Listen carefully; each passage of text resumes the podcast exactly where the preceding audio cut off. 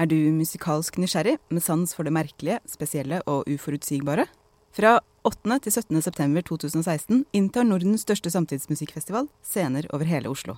I ti dager presenterer Ultimafestivalen ny musikk og lyd gjennom konserter, danseforestillinger, installasjoner og samtaler. Program, informasjon og nyheter finner du på ultima.no. Det var ultima.no. En 27 år gammel kvinnelig masterstudent fra Kasakhstan har fått store akademiske forlag til å skjelve i buksene. Alexandra Elbakian står bak et piratnettsted som lar hvem som helst laste ned forskningsartikler helt gratis. Nå lever hun i skjul for forlagene. I tillegg Det her mangler en slags eh, bevissthet eller tradisjon for at det kan være kunstnerisk høyverdig å skrive sakprosa om eh, egne erfaringer. Hva er fakta, hva er fiksjon, og hvordan skal man forholde seg til den såkalte bekjennelseslitteraturen? Dette og mye mer til får du i denne utgaven av Morgenbladets podkast. Mitt navn er Ellen Sofie Lauritzen. I Morgenbladet denne uka kan du lese om den 27 år gamle masterstudenten Alexandra Elbakian. Hun har fått store akademiske forlag til å rase. Hun står nemlig bak et uh, piratnettsted som lar hvem som helst laste ned forskningsartikler helt gratis. Uh, og denne forskningspiraten, uh, hun har du snakket med, Elida Høeg. Ja. Hvordan, hvordan kom du over henne? Det, var, det er en god stund siden, faktisk. Det var en venn av meg som delte en sak om SciHub, som det heter. Det her er piratenes sted hun har starta på Facebook. Og så så jeg bare at navnet hennes ble nevnt, at hun var liksom hjernen bak det. Og så ble jeg veldig nysgjerrig på henne og hvem hun var, da. Mm. Og hvordan kom du i kontakt med henne, da? Nei, det var ikke så lett, faktisk. Jeg tenkte sånn OK, ja, men hun er på en måte Hun lever i cyberspace. Hun er sikkert kjempegrei å få tak i, og, og mailen så alt ligger ute, men det svarte hun ikke på. Så jeg liksom oversatte ting, altså mail eh, til russisk, eh, fordi hun er fra Kasakhstan, Liksom, så uh, jeg var usikker på om hun snakka engelsk godt nok til å svare. Kontakta henne på alle sånne tradisjonelle plattformer som fins. Men så til slutt så svarte hun på noe som heter V-kontakte, som er liksom det russiske svaret på Facebook, da, av alle steder. Og så begynte vi jo liksom å chatte liksom fram og tilbake. Ja, og da snakket hun litt om hvordan hun, hvordan hun har gått fram. Hvordan ble hun egentlig interessert i, i dette her? Altså, det hun sa, er at hun begynte ganske tidlig uh, å laste ned ulovlig altså fra internett, sånn som mange har gjort. da, MP3-filer, filmer, eh, sånne type ting. Da, sånn tidlig i tenåra. Uh, men hun har jo sikkert vært i en litt spesiell situasjon siden moren hennes var programmerer, så de hadde sikkert et litt over gjennomsnittlig sånn netthuehjem. Mm. Uh, så det var litt sånn, Da hun var tenåring, så, så, begynte hun å henge på sånne forum hvor man delte liksom programvare med hverandre og sånt. Og så etter hvert, da, da hun begynte å studere, så, så ble det her eh, også en sånn måte å spre forskningsartikler på, da. Ja, men dette Skyhub, eller hvordan vi nå sier det, eh, det, det starta hun vel i 2011. Ja. Um, kan du, hvordan er det det funker? Er det sånn at jeg kan bare logge meg inn og laste ned uh, artikler helt gratis, som en slags eh, Napster eller uh, Pirate Bay, nærmest? eller? Ja, ja det, er det, det, er sånn det funker. Det er veldig, veldig enkelt. Har du prøvd? Uh, ja, jeg måtte det. det er ja, ja. Så det eneste du trenger, er som denne lenka til um, artikkelen i den offisielle databasen, der hvor du kjøper den. Putter du den inn i søkefeltet på SciHub, det her ulovlige nettstedet, og så kommer den opp etter to sekunder som en PDF som du kan laste ned. Eh, og mye av grunnen til at det har blitt så populært, er nettopp den brukervennligheten. Eh, at eh, forskere som faktisk har tilgang på eh, artikler gjennom sine databaser fordi de har råd til å kjøpe abonnement, eh, bruker det likevel fordi det er mye enklere å få tak i det istedenfor eh, å liksom, gå den tradisjonelle veien. Da. Mm. Uh, men ja, for hvordan er det tradisjonelt, da? Da, da, man, da koster det penger. Hvordan fungerer det publiseringssystemet, egentlig? Det er sånn at det er egentlig litt sånn sammensurium av uh, forskjellige akademiske forlag som gir ut de her tidsskriftene. Mm. Uh, og de fleste universiteter kjøper abonnement, sånn at de har sånn, fri tilgang på de fleste vitenskapelige artikler i verden. Mm. Uh, men så er det jo sånn at ikke alle universiteter og ikke alle som er interessert i å lese forskningsartikler, har råd til å kjøpe disse abonnementene. Eh, så derfor er det eh, gjerne de som har liksom tydd til Sci-Hub, da. Mm. Hvordan var det med hennes universitet, da? Nei, det var nettopp det at hun eh, Det universitetet som hun studerte på i Astana i Kasakhstan, ikke hadde abonnement. Sånn at hvis de skulle f.eks. skrive bacheloroppgave, få tak i artikler som de trengte, så kosta de f.eks. 35 dollar, da. Ok, Og da må, er det studentene selv som betaler for det, eller hvordan Ja, da må de du jo bare prøve å finne en måte å skaffe det selv på, da. Ja. Fordi universitetet har ikke råd til å betale det, og eh, stipendet du har, eh, rekker ikke heller. Mm. Så det er litt sånn eh, ja, vanskelig hvis du ser for deg at du skal ha liksom, Du trenger 20 artikler, da. Ja, da blir det fort du fort har litt et penger. stipend som dekker 10 av det, så da blir det dyrt. Mm. Eh, Men hun kalles jo, eller du kaller henne, for eh, forskningens Robin Hood. Eh, Ja, det er ikke det. Nei. Eh, hun blir kalt for det, og eh, fordi hun nettopp da gir eh, lar fattige, fattige studenter og forskere eh, laste ned dette eh, akademiske materiellet. Men, så det virker jo nærmest som det ligger noe litt mer ideologisk bak der, da, at det ikke bare er måtte, praktisk og, og Mm. penger det er snakk om. Mm, absolutt. Og jeg tror, eller det som hun sier, da, er at eh, for henne så begynte det som en veldig sånn eh, eh, pragmatisk greie. At hun trengte de, og hun hadde ikke råd til de, så hun stjal de. Mm. Og spredte de til vennene sine. da. Um, men etter hvert så er det jo ikke sant, Det finnes jo en hel bevegelse rundt det her åpen tilgang. ikke sant? Både en lovlig del av den og den her som da er ulovlig. da. Eh, som går ut fra det prinsippet om at forskning som er offentlig finansiert, skal være åpent tilgjengelig fordi skattebetalerne indirekte allerede har betalt for det. Mm. Så siden forskerne ikke tjener partiklene selv, hvorfor skal da de store forlagene tjene såpass mye penger som de gjør, da? For Mm. det er det mye av kritikken går på, at det har vært liksom uforholdsmessig høye summer. Ja. Men er ikke disse pengene også med på å kvalitetssikre forskningen? Altså jeg tenker på også de som artikkelforfatterne, da. Vil ikke de også tape penger på det? Eh, som regel så taper ikke artikkelforfatterne, altså forskerne, penger, fordi jobben som gjøres, er allerede finansiert av universitetet de jobber på. Sånn at eh, de store forlagene, det de betaler for, er ikke liksom, innholdet i seg selv, og heller ikke fagfellevurderingen, for det gjør eh, forskere som regel gratis. Men det de betaler for, er jo altså, redaksjonell hjelp, redigering. Eh, og det er jo, det vet jo vi som er journalister, at det er Mm. ofte lang vei mellom en, en råtekst og det som faktisk blir publisert. Ja, Så det er klart at her er det jo en jobb. Eh, og det, jeg snakker jo med Elsevier, som er det forlaget som saksøker Alexander Elbakkian. Ja, hva sier de? De argumenterer jo med at det selvfølgelig koster mye penger å gi ut disse tidsskriftene, og at eh, hun, Elbakkian, Elbakian, med Sci-Hub truer liksom hele det offisielle forskningssystemet ved å eh, hva skal jeg si eh, skape inflasjon i tidsskrifter. da. Hvis du Mm. ikke har de der eh, tunge, prestisjefylte tidsskriftene å publisere i, hva er det da som liksom er Mm. det virkelig beste, da? Mm. Så det er jo deres argument. Mm. At. Også at de selvfølgelig taper altså, De taper jo penger som kunne gått til eh, eh, mer grundig vurdering av forskjellige artikler. Da. Ja. Men kanskje det er systemet da, som, som må forandres på et eller annet vis? Ja, og det er jo altså kritikken mot altså, dette systemet som er nå, har Altså den har vært der lenge. Og til Mm. og med norske studenter har boikotta Elsevier, det her forlaget. Norske forskere har også boikotta dem fordi at det, ikke det i seg selv at de tar pengene, at det er så utrolig høye summer. Ja. Det er liksom det det går på. Og at de har på en måte utnytter det monopolet de har, da. Mm. Eh, ja. Mm. Men uh, får meg også til å tenke litt på han um, godeste Aaron Swatch, um, som en annen programmerer. Uh, hva var det han drev med? Var han litt sånn i samme lende der, eller? Mm, han var egentlig foregangsfiguren for det her, da. Mm. Så hun uh, her, um, Alexander Elbakian, er veldig inspirert av han. Han starta de sidene som hun lastet ned artikler fra da hun okay. var hjemme i Kasakhstan. Ja. Eh, Så han ble en slags mentor, nærmest? Eller? ja, indirekte var Ja. han jo det. Så, men, eh, men han fikk jo veldig tunge anklager mot seg og sto overfor en dom eh, på 35 år i fengsel. Ja.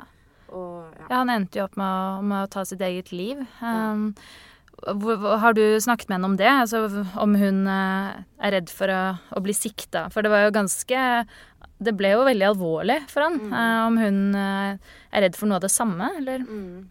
Jeg tror at eh, det var få som hadde sett for seg at uh, denne type sånn ulovlig virksomhet, da, den må laste Mm. opp eh, forskningsartikler.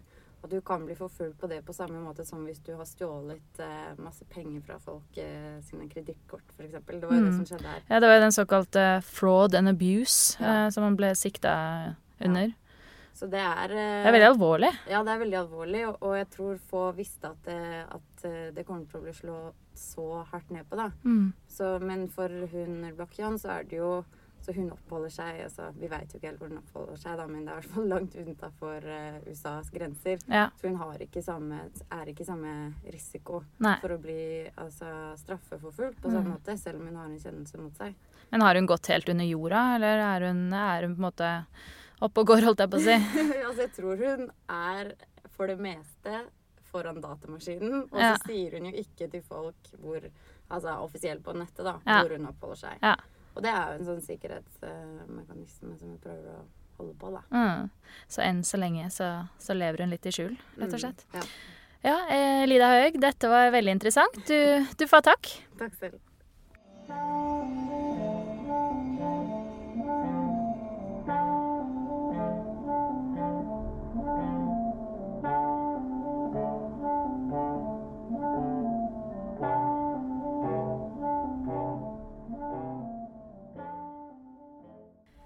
Morgenbladet denne uka så kan vi lese et større bokspesial om det litt ulne grenselandet mellom sakprosa og skjønnlitteratur, og særlig gjelder dette for bekjennelseslitteraturen eller memoarsjangeren, eller hva nå enn vi skal kalle det.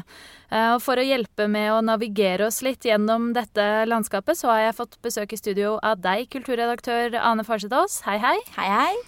Um, memoar eller roman? Det spør litteraturprofessor Toril Moi i en kommentar i avisa.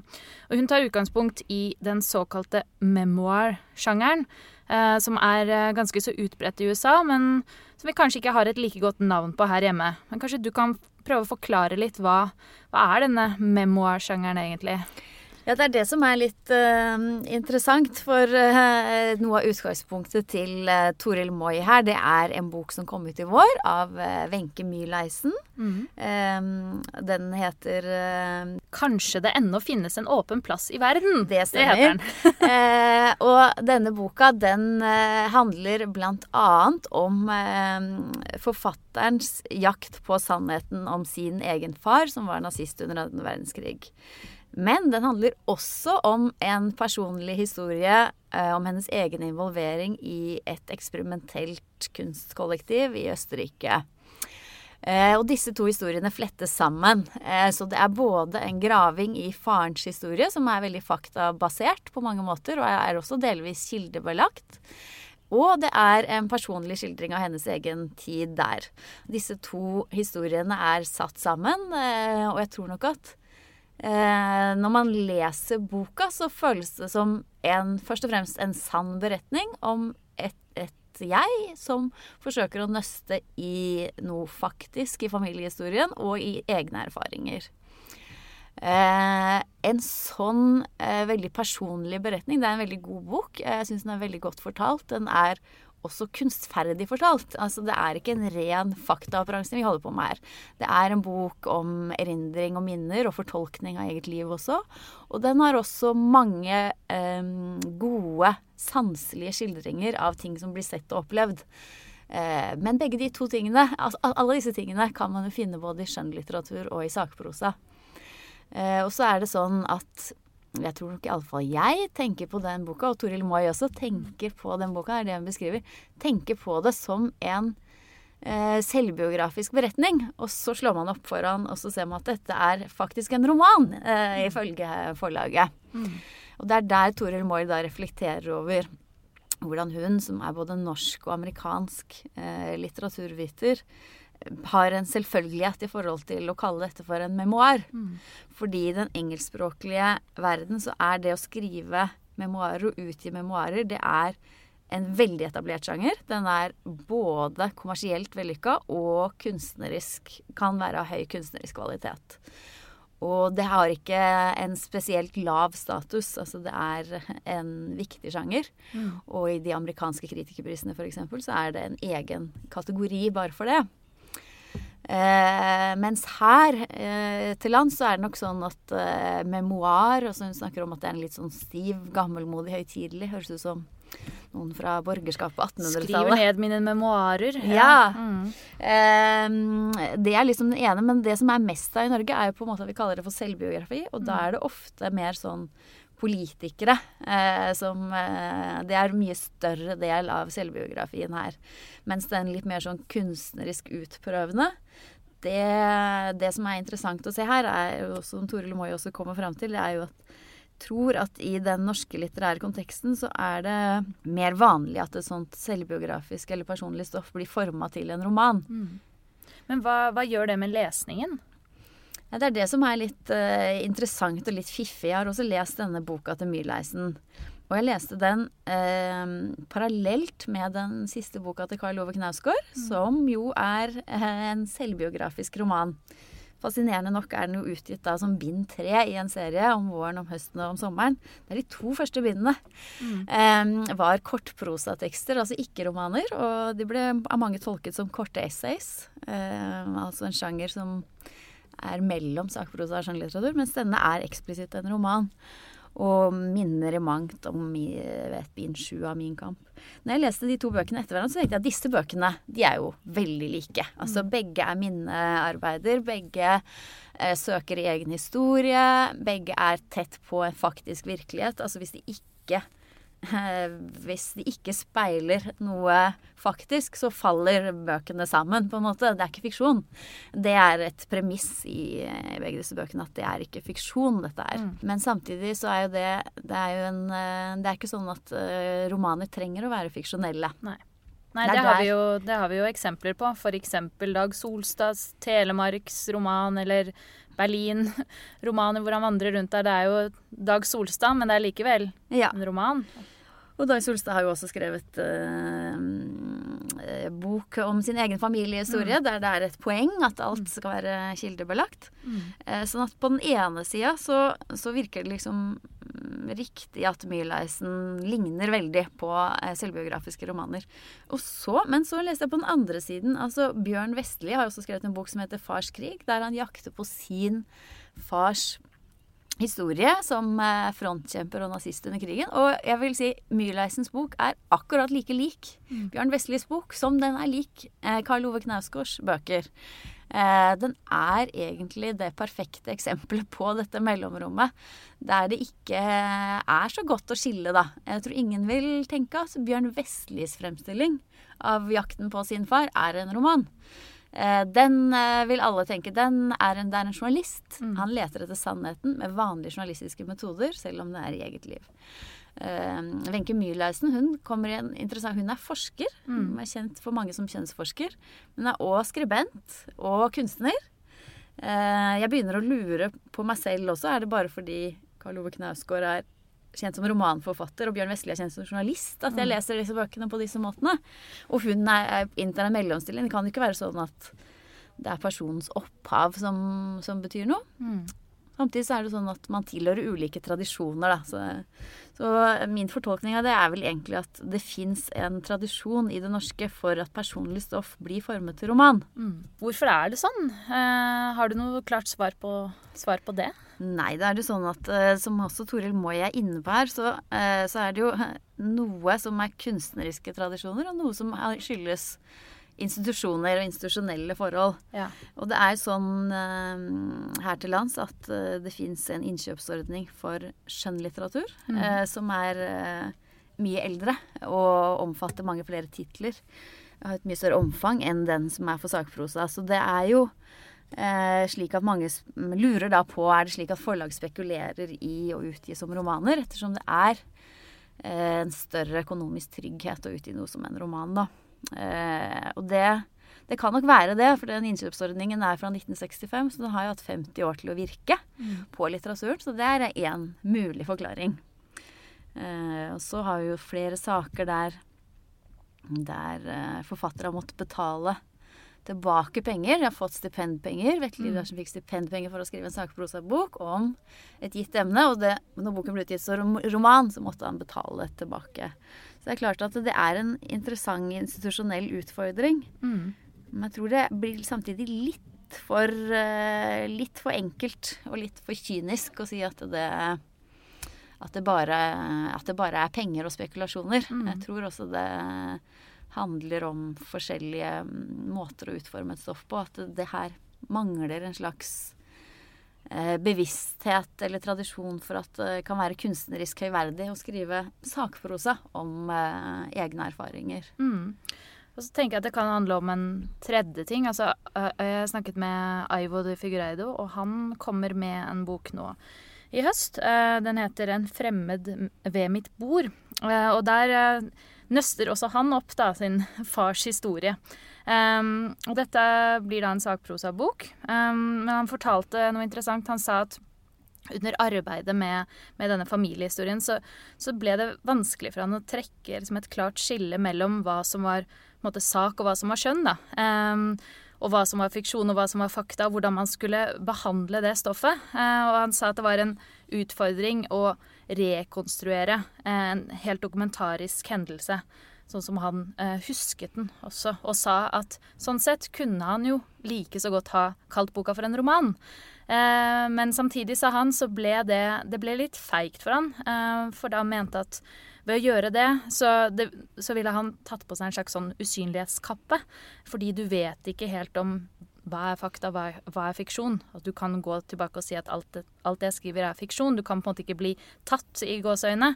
Um, kan det være noe der? At det er en slags sånn trygghet i fiksjonen? Ja, det er trygghet på to punkter, kan man da si innenfor det norske. Økonomisk og, og dette med at uh, alle spekulasjoner om sannhet kan man da på en måte avverge til dels. Eh, gjennom, å gjøre gjennom å spille på det bevisst uklare, da.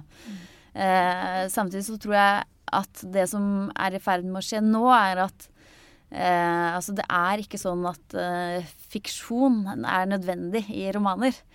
Eh, og og når bevisstheten om dette blir større Karl Ove Knausgård er et interessant eksempel. Da. Ehm, det er det at det handler om hans liv som er lesekontrakten. Mm. Samtidig så er det sånn at han ikke kan ehm, Man kan ikke si at det er dokumentarisk. Han kan ikke huske akkurat hvor de replikker falt når han var 15 år gammel. Eh, så det, det som står der, da, om det som er Det er et, i et mellomrom. Han har jo selvfølgelig gjendikta det, men men det er jo ikke fiksjon heller. Det er jo ikke noen andres liv han har uh, diktet her. Så det kommer liksom fra den ene kanten av romanen, så blir det jo tydeligere og tydeligere at det der, det holder ikke. Men egentlig så er det jo det er egentlig ikke noen grunn til å, å sidestille skjønnlitteratur med fiksjon. Eh, hvis vi ser på poesien, mm. som jo uten tvil er skjønnlitteratur, så har ikke fiksjon Det er ikke relevant, egentlig. For det er ikke en relevant kategori. Mm. Det er ikke det om det er funnet opp eller ikke, som gjør noe poetisk eller litterært. Så det at noe er funnet opp eller ikke, det har jo egentlig ikke noe med litteraritet å gjøre, eller mm. litterær kvalitet å gjøre. Mm. Og det er der eh, tingene blir liksom ordentlig vanskelig, da. Mm. Særlig når man eh, da tar inn over seg at eh, fjorårets nobelpristildeling i litteratur gikk til eh, Svetlana Aleksejevitsj. Mm. Og dette, blir, dette er en serie med fem bøker som er nøye kildebelagt. Alt er belagt med kilder. Hun har gjort tusenvis av intervjuer med mennesker, eh, med sovjetere som har opplevd andre verdenskrig, Tsjernobyl, Afghanistan-krigen og lignende emner. Og alt er eh, korrekt. Altså Hvis det ikke er det, så faller hele, alle verkene hennes sammen. Hun har ikke dikta opp disse menneskeskjebnene under krigen. Da, da ville ikke de bøkene ha fungert i det hele tatt. Så lesekontrakten har ingenting med fiksjon å gjøre. Men samtidig så hevder hun selv at hun skriver romaner. Mm. Ja. Hva, hva, mener du, Ane Farsetås? Skriver hun romaner? altså det, det, er et veldig godt spørsmål. Uh, jeg uh, tenker jo umiddelbart, hvis jeg hadde lest romanene uten å vite noe mer, eller bøkene, så ville jeg tenkt at dette er uh, sakprosa. Jeg ville kalt det for sakprosa. Jeg ville aldri funnet på å kalle det for en roman ut fra min egen Eh, forståelse av eh, romantradisjonen. Men samtidig så eh, Og det er veldig mange som har avvist at dette er romaner. At hun, hun forstår ikke på en måte seg selv og det hun gjør. Og det, det blir et veldig merkelig utgangspunkt. Altså dette er en virkelig dyktig forfatter som har jobbet i mange tiår med denne formen. Hun er utrolig formbevisst. Å avvise hennes syn på det eh, vil jo være helt feil. Og da, hvis man går inn i den eh, tradisjonen som hun skriver innenfor, da, skriver Sara Danius, som er eh, stendig sekretærere for eh, Nobels eh, litteraturpris, leder i Svenske Akademien. Hun har skrevet akkurat nylig i Dagens Nyheter en veldig flott artikkel om de litterære tradisjonene som Aleksejevitsj står i. Og da vises det jo nettopp til at hun har minst to store forbilder. Ales Adamovic, en hviterussisk forfatter, som gjorde akkurat noe lignende som det hun har gjort. Samlet inn stemmer. Og kalte det han utga for romaner. Så dette Mm. var også fra andre verdenskrig. Hun viser også til en annen forfatter som har vært mindre framme i diskusjonen om Aleksejevitsj. Og det er en forfatter som heter Sofia Fedorsjenko. Mm. Eh, hun var eh, sykepleier under første verdenskrig. Arbeidet ved fronten, og hun lyttet på hva soldatene sa når de var på, lå på sykestua. Og dette skrev hun ned som korte litterære prosafortellinger. Eh, de ble utgitt, og de var eh, Det heter Et folk i krig, denne boka, og de var svært populære i sin tid. Eh, og Thomas Mann var blant de som roste deres litterære kvaliteter. Og skrev at dette her er Dette kunne vært en bit fra Tolstoy eller Tsjekhov.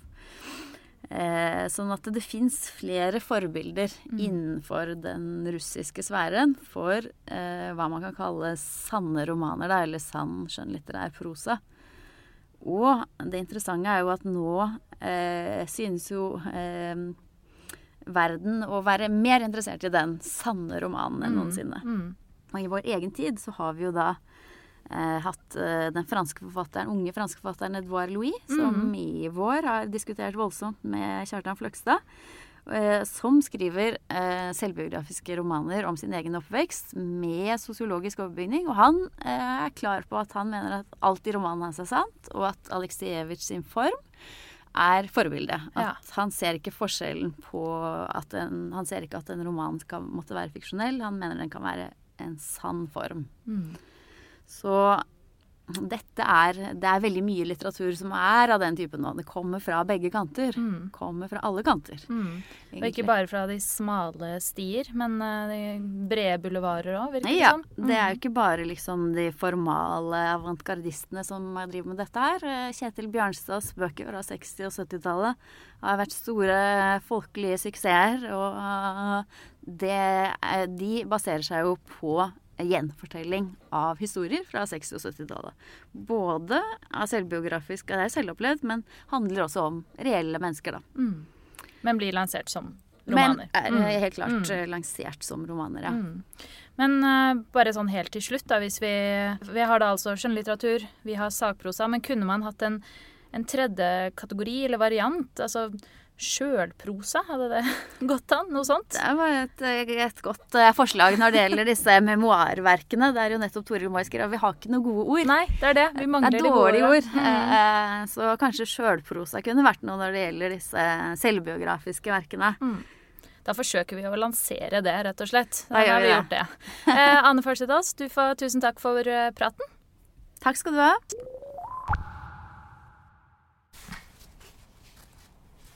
Du, Pål? Ja. En ting jeg har lurt litt på. Mhm. Nei, Egentlig helt siden 1996. Mm -hmm. Du vet den eh, Postgirobygget-låta når, eh, når Postgirobygget synger at eh, Andersen suser forbi den cabincruiseren, vet du. Mhm. Ja, og så kryr det av jenter der i gjennomsiktige bluser som Andersen ble kjent med i fjor. Den sangen der, ikke sant? Mhm. Er det da jentene eller blusene han ble kjent med i fjor? Nei, det er blusene. Ok, ja. Det var- Det jeg tenkte. Ok, takk. Jo, men fint. Eh, Men nå har jeg derimot fått besøk i studio av Morgenbladets litteraturkritiker Olaf Haagensen. Hei på deg. Hei, hei. Eh, Og du skal anbefale noe kulturelt for oss. Hva, hva er det du har med deg i dag? Jeg har tatt med meg en liten bok som kom i vår av den franske forfatteren Marguerite Duras. Mm. Den heter 'Sommeren 80'.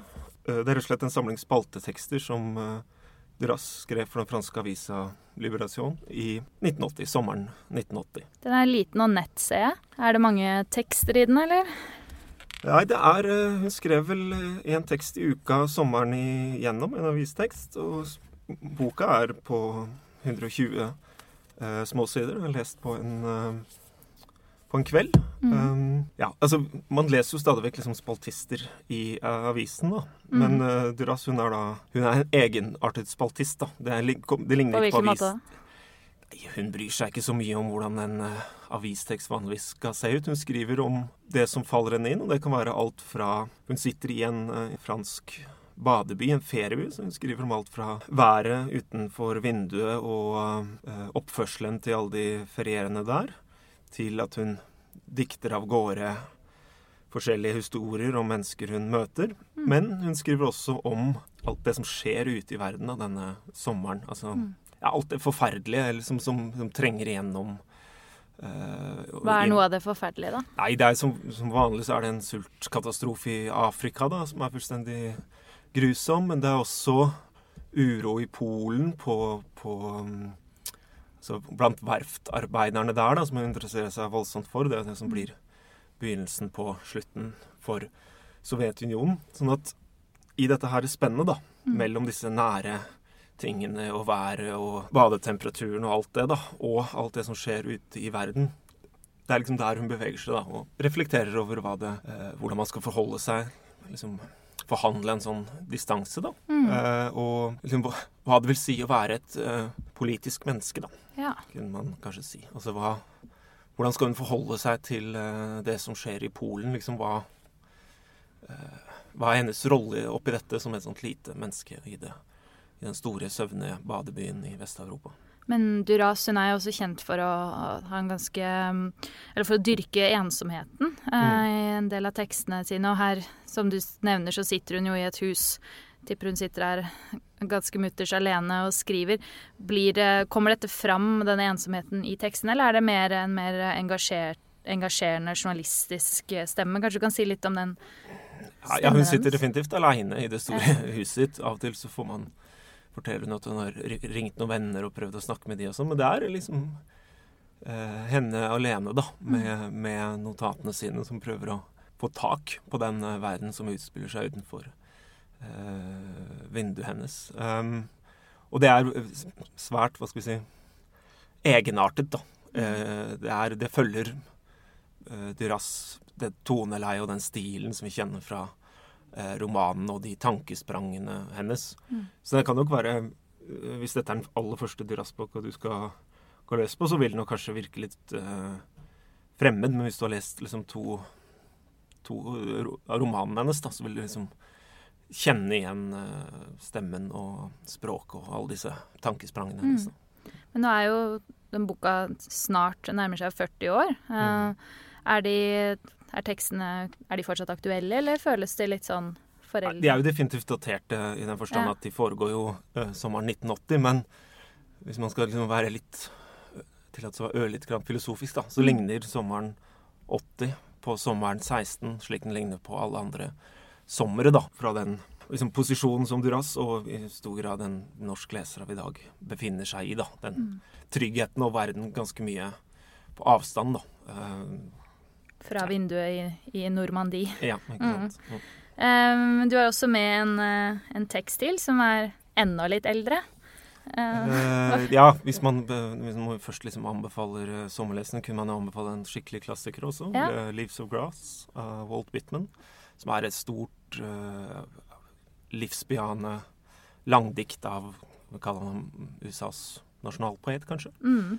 Så, som uh, står på de fleste pensumlister i amerikanske ja, skoler. Og, og et sentrum i amerikansk litterær kanon. Da. Mm. Uh, det er også et Det er jo en mer større oppgave å gå løs på, men det lar seg forbausende, det kan jeg si av egen erfaring, det lar seg forbausende fint lese delvis mens man ligger liksom sånn stykkevis og del, mens man ligger på stranda mellom og tar seg en dukkert nå og da, da. Altså og, leser ikke hele i ett? Nei, jeg, jeg, har ikke gjort det. Nei, for nei. Jo, den ble jo omskrevet og omredigert ganske mange ganger mens uh, Whitman levde. Ja. Man Finns kan jo kanskje man kan, eh, Hvis man skal være litt snill mot seg selv, så kan man ta den uh, første versjonen. Ja, for det var det jeg lurte på. Det er såpass mange versjoner her at ja. uh, den, den, første versjonen, det er, den, er det den korteste, eller? Ja. ja. Den, den, vokste vel bare utover. Ja. Mm. Men blir det noen gang altså han, var jo, han skrev jo da på fri verseform og, og veldig sånn stort språklig overskudd i mm. skrivestilen. Um, og det er denne hengivenheten, den voldsomme hengivenheten til naturen og til mennesket. Mm. Kan det, blir det for bejublende, eller trenger vi kanskje litt mer uh, jubel, eller hva, hva, hva tenker du om det? det? Igjen det med å lese den teksten nå, da. Det er jo definitivt et, et sånn stort sånn, hva skal vi kalle det, vitalistisk, panteistisk eh, dikt. da, så Tidvis så er den jo oppe i de helt sånn universelle sammenheng, men det er også alltid Det er jo det som gjør det så flott, da, at det er jo fra det, fra det hva skal vi si, største og mest eh, svevende og altomfattende og helt ned på gateplan. da Veldig mye av det handler jo om liksom, dagliglivet og, og da, ja, dagliglivet i alle liksom, uh, klasser uh, og alle forskjellige steder rundt omkring i USA. Da. Og helt liksom, konkret og, og håndgripelig da, om, ja. om uh, skomakere og journalister og husmødre og menn som bader, og hva du, hva du, hva du vil, egentlig. Menn som bader, det, det, er jo topp, det nå, mm. midt på sommeren. Um, ja, da noterer jeg meg dette, rett og slett. Olaf Haagensen, du får ha tusen takk for uh, at du kom og delte litt uh, tips med lytterne våre. Uh, Morgenbladets podkast er dessverre over for denne gang, men hvis du liker det du hører, så er det bare å dele det med vennene dine. Og husk at du kan abonnere på podkasten via iTunes eller podkastprogrammet du har på mobilen din. Musikken du hører i dag, den er laget av Beglomeg og Ådne Meisfjord. Jeg heter Ellen Sofie Lauritzen. Vi høres.